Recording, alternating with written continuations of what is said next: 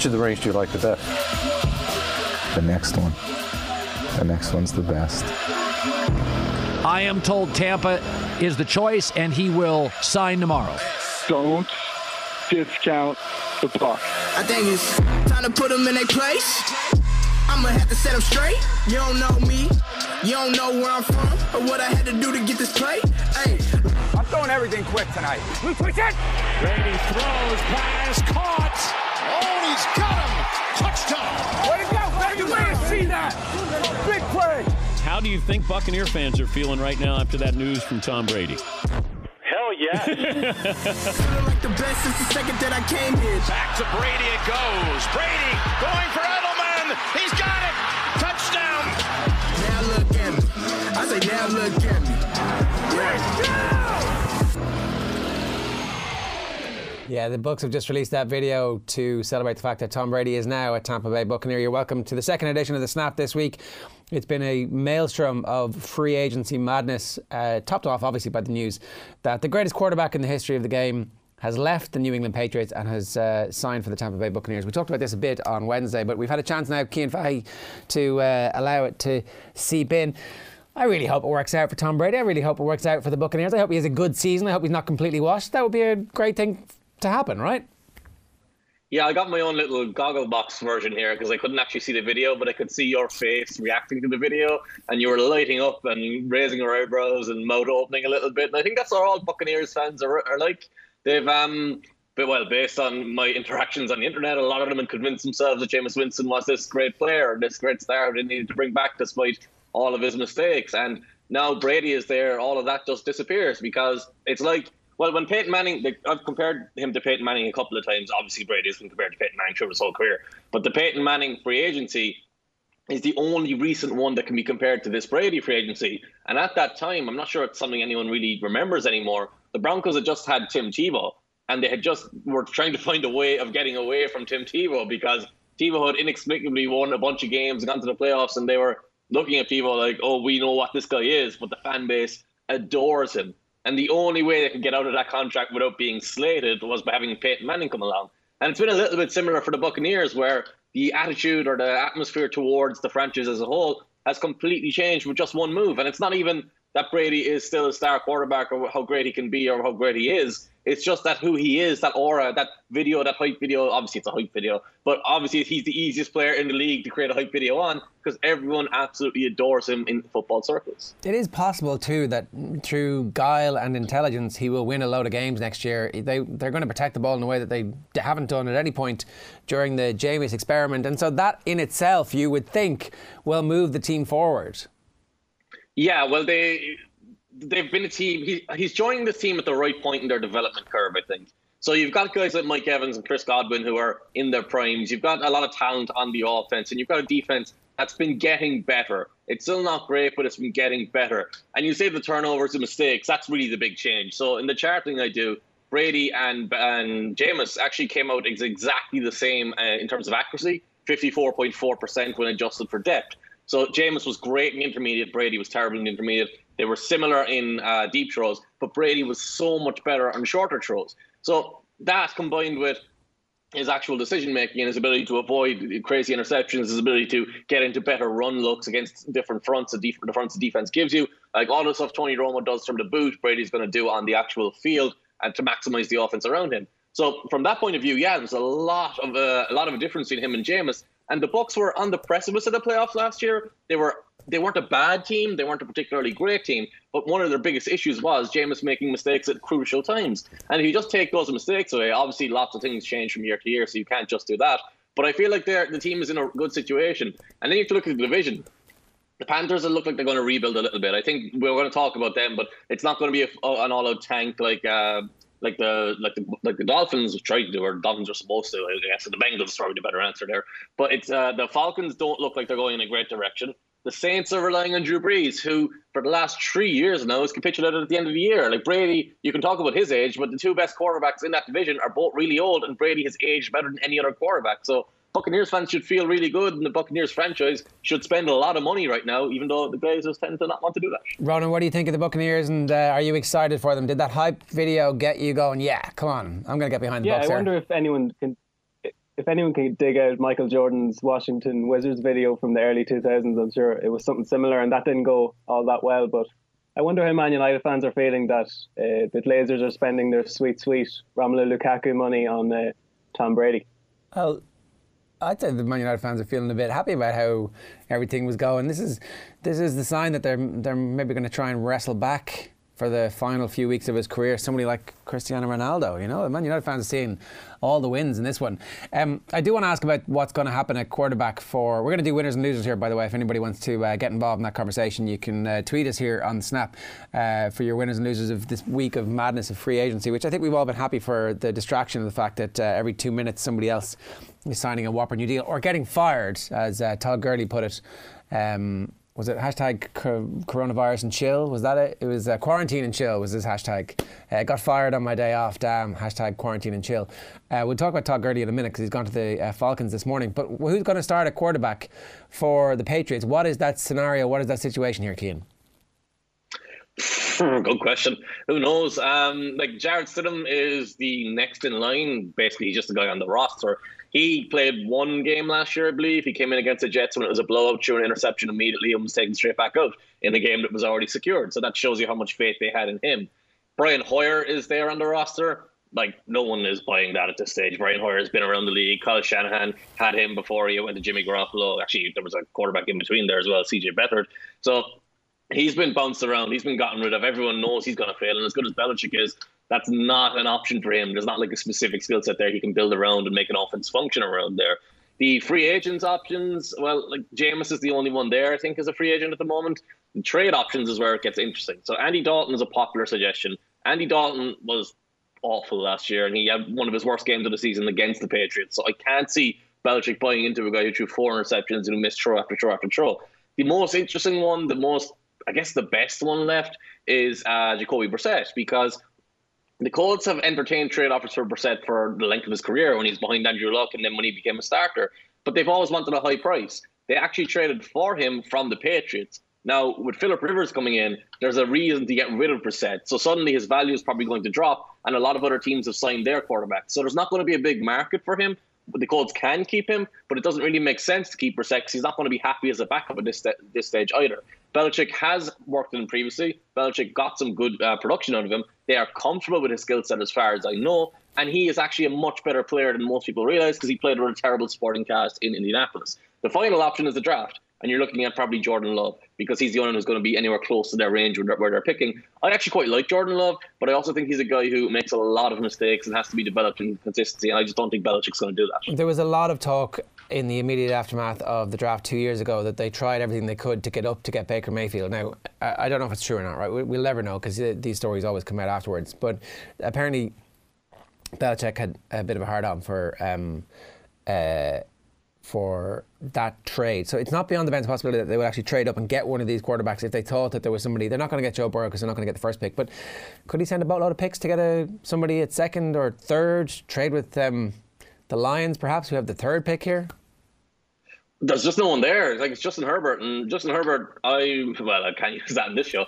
Justin Herbert is uh, just a big arm, a guy who doesn't really have any selling points except that he has a big arm. He's so he's Zach Mettenberger, I guess, a Brett Hundley type of quarterback. The kind of if you want to talk in kind of an abstract sense and a, a, diff, a different way of looking at it, the one thing they could very possibly do, and it wouldn't put me past Belichick to do this, and you'll notice he hasn't signed any free agents, even though they don't have much money, so that might be a big issue there. He could tank year Trevor Lawrence is coming out next year. Like, would Belichick take a year off, look at the long term, and go, "Hey, we don't need to win now. We'll, I'll, I'll come back in a year, in a year, and have the, one of the best teams in the league with a quarterback who's going to be better than everyone for another 15 years." So that's the only other option I can feel. I don't think there's a great option for him right now. Uh, the Patriots tanking would be amazing to watch, and him just like laughing every week as he found new and extravagant ways care. to lose games. No, it would, it would, be brilliant to watch, and it would be the evil genius. Like, yeah, I am an evil genius. What, what, what are you going to do about it? You haven't been able to stop me. You've stolen my picks. You've taken my quarterback. This is why he is my winner of the week, right? I'm, I'm, I'm skipping forward here. We're going to not supposed to be doing winners and losers just yet. This is exactly what Bill Belichick wanted. He wanted the opportunity to win a Super Bowl without Tom Brady, and he's going to get it over the next couple of years. There's no, there is no chance that Bill Belichick is retiring from that gig for at least another five to ten years, I would say. He is absolutely addicted to football and he is 100% sticking it out and he will stick it out until he has won multiple Super Bowls. That's my prediction here is that he's not going to try and win one without Tom Brady. He's going to have to win two to go, look, you know, one, the team was great, blah, blah, blah. No, I won two. And I did it without Tom Brady. And so you all know that it was me and not Tom Brady who won those six rings because that's what we're seeing right here over the next while is the biggest egos of the two geniuses who've delivered this and it's going to be brilliant. And Belichick also does not care about anything anyone else thinks from the outside. He was the guy who went for it and fourth and two 10 years before anyone was going for it and fourth down because they were playing Peyton Manning and the Colts and he looked at the Peyton or he looked at the Indianapolis offense and said, hey, our best bet here is to win on offense, not win on defense. That's the best route to winning. So if they have the tank for a year, Belichick would not give a damn about all the things that get said about him, all the criticisms he gets. So he'd happily do that to, to win long term. So I, I don't know what they're going to do, but it's going to be fascinating to see what they wind up with come August. Yeah, I'm so not sure. I, I do think like he cares a little bit more about what the media think than he lets on because you know when the Football Life series started, it launched with a two-parter with Bill Belichick where he showed you all the nooks and crannies of his day to day, and he did that 100 NFL players series this year. So I think he he likes to put, put out a persona, and he knows the 24-hour news cycle. If Brady gets off to a 4-0 start with Tampa Bay and the Patriots go 0-4, people are going to be banging that drum that you guys are talking about. That oh, it was all Brady, it was Brady all along. And even a year of that, I think, would great with Belichick. Jerry, I wonder if um, if he went to San Francisco and said, "Give us that second round pick back." And uh, we'll take Jimmy Garoppolo. What would you say to that? Would the 49ers fans give Garoppolo back? Uh, I don't think. I don't think so. I think. Um, I think they're going to stick it out with him now because nothing has happened. But I do. I do think all of this was in play at one stage or other. That um, it took. It took the 49ers ages to tell Chris Simms, who's obviously a buddy of Kyle Shanahan's from college, that they weren't. They were out. Groomsman. They were out on a groomsman. Yeah. Well, they've got they've got each other's tattoo name initials tattooed on uh, each other. Um, I'm sure it's fine. I'm sure it's fine.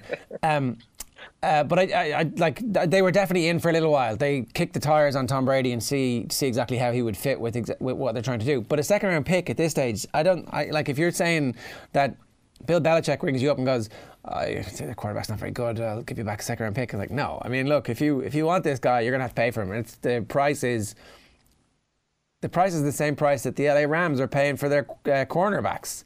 Give me two Yeah, first rounds sure. there, Bill. Two first I'm sure Bill That's the whole thing about this situation where, like, this obviously isn't the first great quarterback uh, saga. Like, but in all other instances that you can think of, most were shunted out the door because there was an heir apparent right there, and Garoppolo was that guy. But when Montana left, Steve Young was there. When Rodgers overtook Favre, like even Andrew Luck was sort of fell into the Colts' lap because of Peyton Manning's injury. This one, it's as if for the first time in his career, Belichick's a little bit at a loose end, and but I think he's going to relish this chance to basically win via system rather than via talent. And as Cian alluded to, they haven't done anything in free agency. They took the Antonio Brown cap hit for, for almost nothing, really.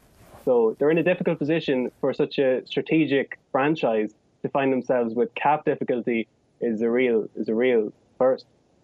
Yeah, I think Let's all let's all look at the wild card here. Bill O'Brien is going to give him to Deshaun Watson for Julian Edelman or something ridiculous. Bill O'Brien's buddies with Bill Belichick. He's already made awful decisions, so we can all expect it and we can all see it coming. yeah. So we're not going to. We're, we're officially. Patriots are 30, 35 to one to win the Super Bowl when I checked earlier in the week. So that's uh, that's the state of play at the moment. I mean, that's not a bad each way bet. You know, You'd, uh, you're going to have interest late in the season. I don't think they're going to tank. By the way, I think that um, they're going to try and do something. I, I don't think. Um, I think your point about it, if uh, if they go 0 and 4 and Brady starts well, that that one year would piss him off to the point where he'll he'll get goaded into doing something. So I actually think that over the summer it's going to be interesting to see uh, what happens, and obviously there'll be no practice in any NFL facilities for the next couple of months. So um, maybe that makes it all the more difficult. And who knows? A lot, a lot to play into and a lot to, to think about. Let's talk about the news that has happened um, since we were last on air. Todd Gurley, as I said, fired sitting on his couch and uh, picked up immediately by the Atlanta Falcons. This is a, a homecoming for him. He is an Atlanta. Um, uh, uh, is uh, from Atlanta, and so this is kind of made sense. Atlanta got rid of um, Freeman during the week, and they needed somebody at running back. Their running back uh, core was pretty shocking. So, Cian, is he completely washed? Because at the end of last season, he was still running in touchdowns. He wasn't uh, like the best player in football uh, level that he was for that one season with the Rams when McVay gave him an offensive line, but he wasn't like an invalid either. Yeah, so Gurley has gone home to the Atlanta Falcons. He played college football at Georgia, so he's beloved there. So he's a fan favorite from the get go. It's only a one year deal, but he'll be delighted there, and the fans will be delighted to have him there, just because there's a there's an established love between the the player and the fan base. The story of Todd Gurley also has to go back to Georgia and has to go back to Atlanta because his injury isn't something that's very easily explained. It's an ACL tear in college that developed arthritis in the meniscus and in the cartilage, which is worn down. And the Rams have denied this for over a year, but their usage of him has reflected that. And their releasing him now is reflected that because, in terms of skill set, in terms of talent, on any given snap, he can still do anything you want him to do. He is still a superstar talent, but he can't carry the ball 20 times a game. He can't play 16 games a year at a high level. This is an injury that I personally have a lot of experience with. It's an injury that I, I have myself that I had that led me to not be able to walk for a couple of years, and that led me to have to get a meniscus transplant and get cartilage transplant, which is this massive surgery. It, took, which knocked me out for a year basically of uh, rehab. Now Todd Gurley and me are two very different situations, but Todd Gurley has this in front of him because cartilage does not uh, come back. It's wearing away. It's wearing away constantly. So his career does not have much time left in it. And my big concern with Todd Gurley is very little about the football player because I'm very concerned he's going to wind up not being able to walk for a while and having to have his knees replaced very early in his life or have transplants very early in his life. This is such a serious injury and it's such an awful injury, but it's an injury that gets brushed aside because it's not an ACL. Everyone cares about the ACL. Everyone cares about if you dislocate your hip, if you dislocate your knee. If you say cartilage to someone, they say, "Oh, shave it. We'll be back in six weeks," and that's just not the reality of it. Of this, and with Todd Gurley, he's the high-profile name. He's the face of the Rams, and a lot of people. There's a weird thing in football right now where people are celebrating running backs demising early because it proves a point about the value of the position or something. This has nothing to do with Todd Gurley playing running back this is a, condition in his knee that comes from an ACL tear that anyone can get. But the, the, the wider landscape of the NFL now, we have a tendency to brush aside cartilage problems, meniscus problems, and say, "Oh, that's fine, we'll be back in a month." And we need to have a, a, a different look at these. These aren't they don't take nine months, so it doesn't knock you out for a full season. But over the length of your career, it's in the same way getting hit in the head over the length of your career is a bigger issue long term. This is a bigger issue long term because the pain and the problems that come from these injuries are devastating. Yeah, Okay, so uh, look, long term, it's a pretty horrific situation for him to be in. You, you, know, the Falcons know this. That's why they've signed him on a one-year deal. How, how, long of an NFL career can he realistically expect to have, given the, the sequence of injuries he's had? Is it is it one year? Is it two years?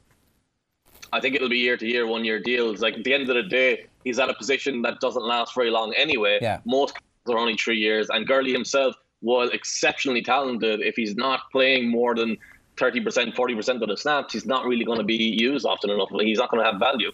All right. Um, was, was... Like 2019 is just his fifth pro season, only 25 years of age, and people are talking about him as if it has been, but it just shows the grueling nature of that position. And there's a lot of talk about dominoes in the NFL, where when one thing happens, it has a knock on effect. We've seen it with the cornerback market. We might get to that later. But the running backs, like with people coming up for contracts like Alvin Kamara and even Christian McCaffrey is probably a slightly different case, but like they're going to be, their teams are going to be able to point at this situation and say, well, we're not going to pay you full whack because look what happened to Todd Gurley, who was the best offensive player in the league in very recent memory. So I think it could have an impact going forward. Let's talk about some of the other um, quarterback news that's coming through. Teddy Bridgewater has joined the Carolina Panthers. That means uh, Cam Newton's on his way out. There's a mm, Instagram beef between Cam and uh, the Panthers. Um, what's happening here, Cian? Do the Panthers just feel that, again, this is an athlete who is no longer capable of using his body the way that he was that made him a superstar in the first place? Uh, that Cam Instagram post is just hilarious. Imagine someone like giving out to you using that font, shouting at you, trying to complain, and you're the social media manager the Panthers, no idea what to do because he's such a big name. Um, Cam is a similar situation. His shoulder has been shot for a while, I believe. His ankle has had issues. He has not been able to properly throw the ball for about three years. In terms of skill set, physical talent, in terms of ability playing quarterback, he's one of the best in the league, but you're not going to be able to get him on the field often enough, or you're not going to be able to trust that he's going to be available over the course of a full season to, to trade for him. And that's why no one will take his contract. The, the Panthers are going to have to release him. And that Teddy Bridgewater deal is incredible because Teddy Bridgewater for basically two years, 40 million is below market value. He's a young player who's uh, had his own injury issues. Obviously, he's uh, someone they can rebuild around, or he's someone they can use and then move on to someone else. He, that's a great deal. And Cam is unfortunately at the point of his career where he's going to have to be a backup, prove himself, and then earn a job maybe. like it's a good chance he will earn a job though. If, if I mean, it depends on the shoulder, right? But if the shoulder comes back, he surely there's a possibility that it does come back and that he's got another three or four years of still being Cam Newton. Yeah, he made a lot of sense for a team that needs a quarterback that already has someone to be replaced. So that's the Chicago Bears, in other words, because he's a high ceiling, high upside player. Like Nick Foles, you're not going to get anything from high ceiling. I know he's won a Super Bowl, but that was with a dominant team. So you can't uh, take Cam Newton and throw him into a team that's already established, looking to compete. The one that might make sense is the Saints. If he goes to, obviously that's a contentious one because it's Panthers Saints. But if he goes to the Saints and and sits behind Drew Brees for a minute, gets to be used because Sean Payton will find ways to use him the same way he found ways to use Taysom Hill. He can show that his shoulder is still working, gradually build his workload up, become more of a closer to a, a full full time starter for one year, and then get back to the free agent market again next year after proving his health. He'll get a huge contract. A couple of quarterbacks in this uh, very very year in his last offseason, like Nick Foles had to prove himself. He was once available for free and no one wanted him. Teddy Bridgewater was on the Saints in this exact schedule that I'm talking about last year. So there's ways to come back. You just have to prove that you're healthy and you can do it. Yeah, Ryan Tannehill, uh, almost exactly the same as well. Um, yeah. Okay, so winners and losers. Let's go through some of this. Uh, the Bears are going to come up in this, and we're probably, I presume, we're talking about Nick Foles and. Um, the Lions are going to come up in this as well. So we talk about Darius Slay there. Uh, Ronan, who have you got for us? Who is your biggest winner of the week? I think the Arizona Cardinals, who this time last year I think was looking very much like a project, and now with recent acquisitions and the quarterback Kyler Murray playing lights out last year, and your boy next door, coach Cliff Kingsbury, who was kind of dismissed given his record in college, wasn't overzealous, but you know he impressed last year. He had some quirky things uh, play wise, and I think they they look formidable. I'm not sure about this very season, but going forward, I think it's more of a win now situation than it would have been or would have been for fans maybe 12 months ago. Yeah, I, I, I can't see anybody disagreeing with this. I think they've had a really good like when you get DeAndre Hopkins for so cheap, then it's always a great off season and. Um, they were they played brilliantly in the two games against the 49ers last year. Like should have won both those games and um, and really you can see them putting it up to them and to the Seahawks and having one over on the LA Rams.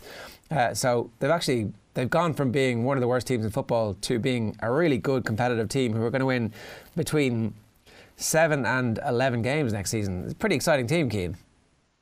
Yeah, they've got that foundation on offense with DeAndre Hopkins added on. And actually, getting rid of David Johnson's contract is a big benefit for them because he was being overpaid. But they've got that foundation on offense, which allows them to concentrate their efforts in the draft in specific areas. So they can look for offensive linemen, they can look for impact defensive players to sprinkle in onto the base that they've got.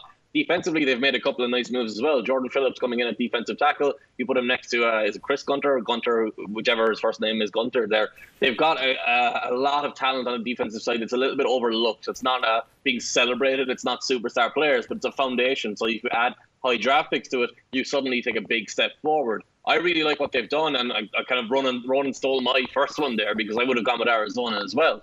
I, I have a second one I'm going to steal off of Ronan because I'm going to go to Baltimore because they have done a hmm. similar thing this year, taking that trade with Calais Campbell. Phenomenal work. But adding Michael Brockers and addressing that defensive front is doing the same thing for them that they did, that, that Arizona have done, where you've got your foundation in place, you've got everything set up, and now you can kind of pick and choose the specifics to address in the draft and maximize your talent and maximize the impact. So that's an NFC team and an AFC team, and two teams going very far in the right direction, neither of whom have signed a big name player. Well, I guess they've traded for one, but neither of whom have uh, invested huge equity in free agency at least. So the big deals this year haven't really been ones to celebrate.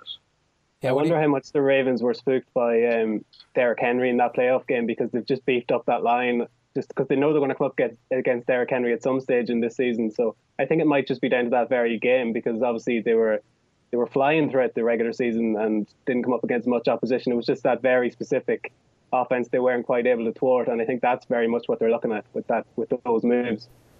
So you're happy enough as a Ravens fan?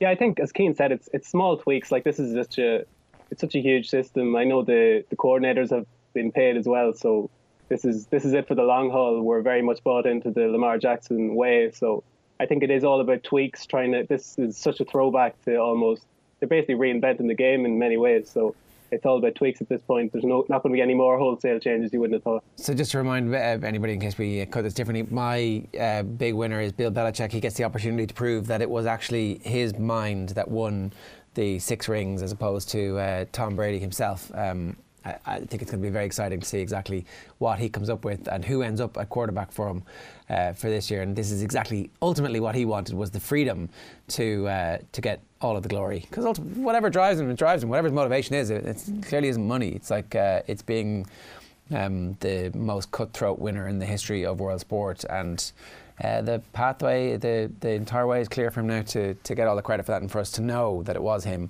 and his genius that did it.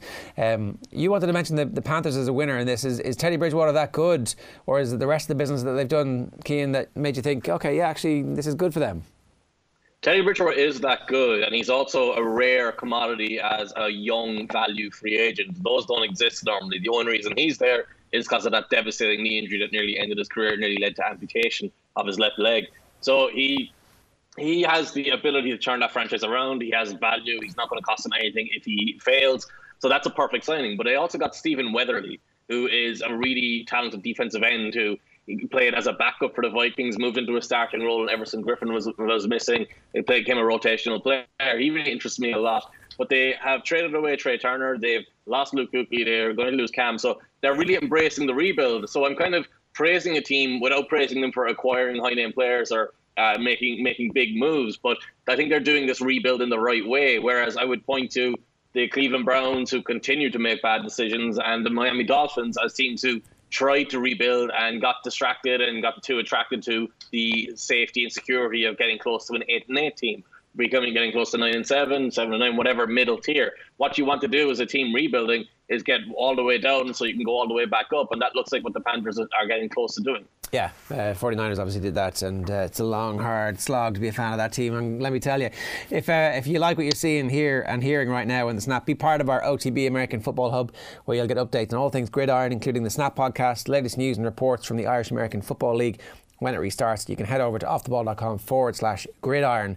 American football and off the ball is brought to you by the Aer Lingus College Classic between Notre Dame and Navy. Go to collegefootballireland.com to sign up for the very latest dates and our uh, very latest news. The biggest losers of the week. Um, Chicago have signed a backup QB in Nick Foles, which essentially means they're going to have a backup replacement quality QB playing for them for at least the next 12 months because they don't have. If you've got two QBs, you've got none, was the old adage, and they've got two QBs and they've got none. Yeah, I, I don't think he's been signed to be a backup. I think he's taking Mr. Trubisky's job. I, like, I also don't think he should. I think it's an insane decision because Nick Foles. All right, so we have to come back to Nick Foles won the Super Bowl. And the argument from there is, oh, you can win with Nick Foles. If you build the right team, you will win with Nick Foles. Okay, so let's look at that Eagles team. Uh, probably the best offensive line this decade has seen, even with Jason Peters getting injured during that Super Bowl run. Halapoulivaati Vaitai stepped in, and he was effective enough that the rest of the offensive line could carry him and was dominant. That was so easy to play quarterback there because no one got any pressure on him. He always had loads of space and time as much as he wanted. Alshon Jeffery, great that year. Zach Ertz, great that year the offense as a whole was great. The defense was really good too, even though the Super Bowl was kind of a game that went against all expectations because no one played any defense except for Brandon Graham getting one sack at the end and ultimately decided the game. So you have that one individual Super Bowl performance, and that's it. Everything else, even that playoff run, he did not play well in that playoff run where he was uh, he, he threw the Falcons game away, threw the ball straight to a safety who punched it to a, a receiver who actually caught it and ran downfield for an extra 20 yards. That's the kind of luck you were dealing with. So you're putting everything in on the idea that you can build a team like the Eagles. The, the Bears will say, hey, a year ago or two years ago, we had a defense capable of beating anyone, being the best in the league. That defense has lost a couple of pieces. They just paid for Robert Quinn. Robert Quinn's a good defensive end. If they make him stand up, he's not not as effective. They also massively overpaid him, and they let Leonard Floyd go to to to bring him in. They haven't necessarily made a huge jump there. Robert Quinn is an aging pass rusher, a good player still, but not a great player who's going to make a massive impact. Then offensively, you've got a, an offensive line that is nowhere near the quality of the Eagles group, and you've got a receiving core that probably isn't as good as that Eagles group either. So you're going through all of this team and you're saying, can we drop Foles in here and compete and be a playoff team or be a Super Bowl team? No, you can't. Foles beat the Bears and beat Trubisky and Matt Nagy two years ago, and he was last with the Eagles. And the Jaguars fell into this trap that the Rams previously fell into, and that the Eagles wound up back with him as a backup, but it actually worked out. But all the teams that have signed him as a starter and bought into this idea that they can build a team around him have all failed because they're not evaluating the actual quarterback. They're evaluating the team as a whole. And they're misrepresenting that. So this is a disaster waiting to happen, and the Bears as a whole are just a disaster as a franchise at the moment. All right, fair enough. Uh, have you got any losers first, Ronan? Uh, just off the back of what you were saying about Cam Newton and his injury and not being able to get a chance, I think there's obviously more or wholly more uh, consequential upshots of the coronavirus. But one thing is that players won't be able to go to individual teams to, to try out and show their health reports. And Tua Tagovailoa is right up there in that regard, where we talked about the health reports coming through and they were positive, and he's where he needs to be coming up to draft time. But the caveat we had put in place was that teams are going to want to test this guy, put him through the motions, and see see where he's at, and they won't be able to do that. People, whoever picks him in this draft, is going to be picking him pretty blind, and I think it's going to hurt his draft capital or his draft uh, stature rather. And I think he's probably a bit of a loser from the last week or so. All right, um, we have Miami down here as well. What did you want to talk about Miami? the term I've used, I need a better term than this. Someone might be a good journalist opposed to me. Uh, non-needle movers is what they specialize in signing so far. Shaq Lawson as a defensive end is just a guy, and they've kind of mirrored those. Ereck Flowers getting $10 million to play any position is insanity. He was an effective and okay guard for Washington last year. He failed dramatically as a tackle. It's it, you look at every single signing they make and you think that's bad value or that's not going to have a big impact. The Byron Jones signing is the big selling one. Byron Jones, uh, an older cornerback because he's off his rookie deal. That's the way that works, unfortunately, these days. He's played safety, he's played cornerback, he's been an above average, effective cornerback, but he's not the $20 million Darrelle Revis type of cornerback that they paid him to be. So Matt Patricia has a lot of um, equity built up with the fan base there. They love him, they adore him. Expectations are going to rise a little bit now in the second year, and I don't think they've signed the quality of player to actually rise the quality of the team. So there's big questions there in my in I think they're rushing to be a 5 and 11, 6 and 10 with no ceiling, no ability to get past and break through the middle tier of the league, which is not what you tanked for, especially with Tua's situation. Like that might help them draft him, but the uncertainty surrounding what he's going to be. And I agree with Ronan, he's a bigger risk now because they can't get the medical checks. But I also think he's a big risk because of the way he plays and the style he plays. The offense he played in Alabama was very, very easy, which is not what it's going to be in the NFL. My my losers, and it's a pretty easy one. Uh, the uh, Detroit Lions. This feels like um, punch down a little bit. Um, Darius Slay gets traded from the Lions to the Eagles for uh, you know not two first round picks. By the way, this is this is how you do a little bit of business here. A little tip for the LA Rams is like uh, the third and the fifth. How does that sound? Yeah, okay, we'll take that. Um, uh, on his way out, he's um, he's ripping on Matt Patricia, and the trouble is that it seems to me like Matt Patricia has taken on board all of the worst parts of the Bill Belichick personality without the track record of success to give him the credibility to do it. So he told Slay he's not an elite player after Slay had been off at a, a training camp with a bunch of elite um, cornerbacks. And Slay, in fairness, did actually then prove him wrong over the next two years by becoming a Pro Bowler, but was so pissed off at the way that Patricia talked down to him that on the way out he's still angry about the fact that it actually worked. He doesn't even see that, like, this guy, he's such an asshole, basically, that even though his motivational stuff worked, Slay is like, no, I'm not, I'm just, I'm refusing to uh, make friends with you. There, there's a clip of Matt Patricia where he goes after a journalist for it's either the way he's sitting or the way he's dressed. And Matt Patricia is doing so with a big unkept beard, uh, I think a pencil behind his ear, and like a bandana on his head or whatever it is he's wearing, back, a backwards cap and he just goes after the guy for no reason. And you can see straight away that there's no charisma and there's no uh, empathy and there's no ability to connect with people. And it's proving to be the case. And now he's signing a bunch of expatriates to try and build the Patriots of 2012 for some reason. Yeah, so I don't think uh, you know. Uh, look, uh, it would be great for the poor Lions to be good, but um, I don't know what they're going to do. And I, I'm a little bit surprised. Maybe Matt Stafford is available for trade. Maybe he's the quarterback who ends up at the Patriots that's just Jameis Winston in a different package, though. So that's going to be, I, I, I, maybe, maybe that works. Maybe Belichick finds a way, and yeah, it's a realistic opportunity, and it would make sense. I think it would have happened by now if it was going to happen because there's no uh, deadline, there's no timeline, there's no rush for the Patriots. They would have done this already by now.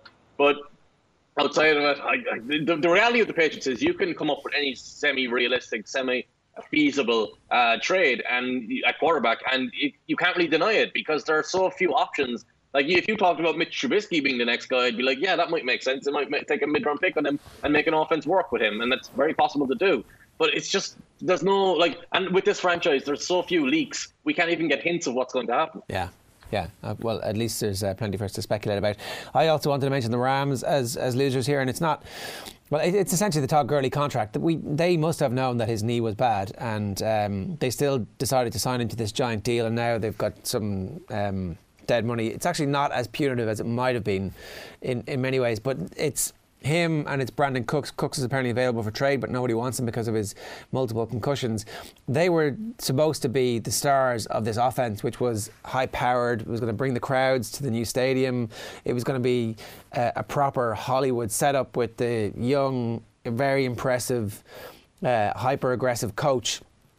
And Gurley at 25 is supposed to be cresting to this point where he is an absolute superstar again selling those tickets to the, the people of Hollywood and California, and it just hasn't happened. Um, I, that, it feels to me a little bit like that team has gone off the rails, despite the fact they still have a very good defense. But I just I don't feel like all of the hype well, around McVay was correct.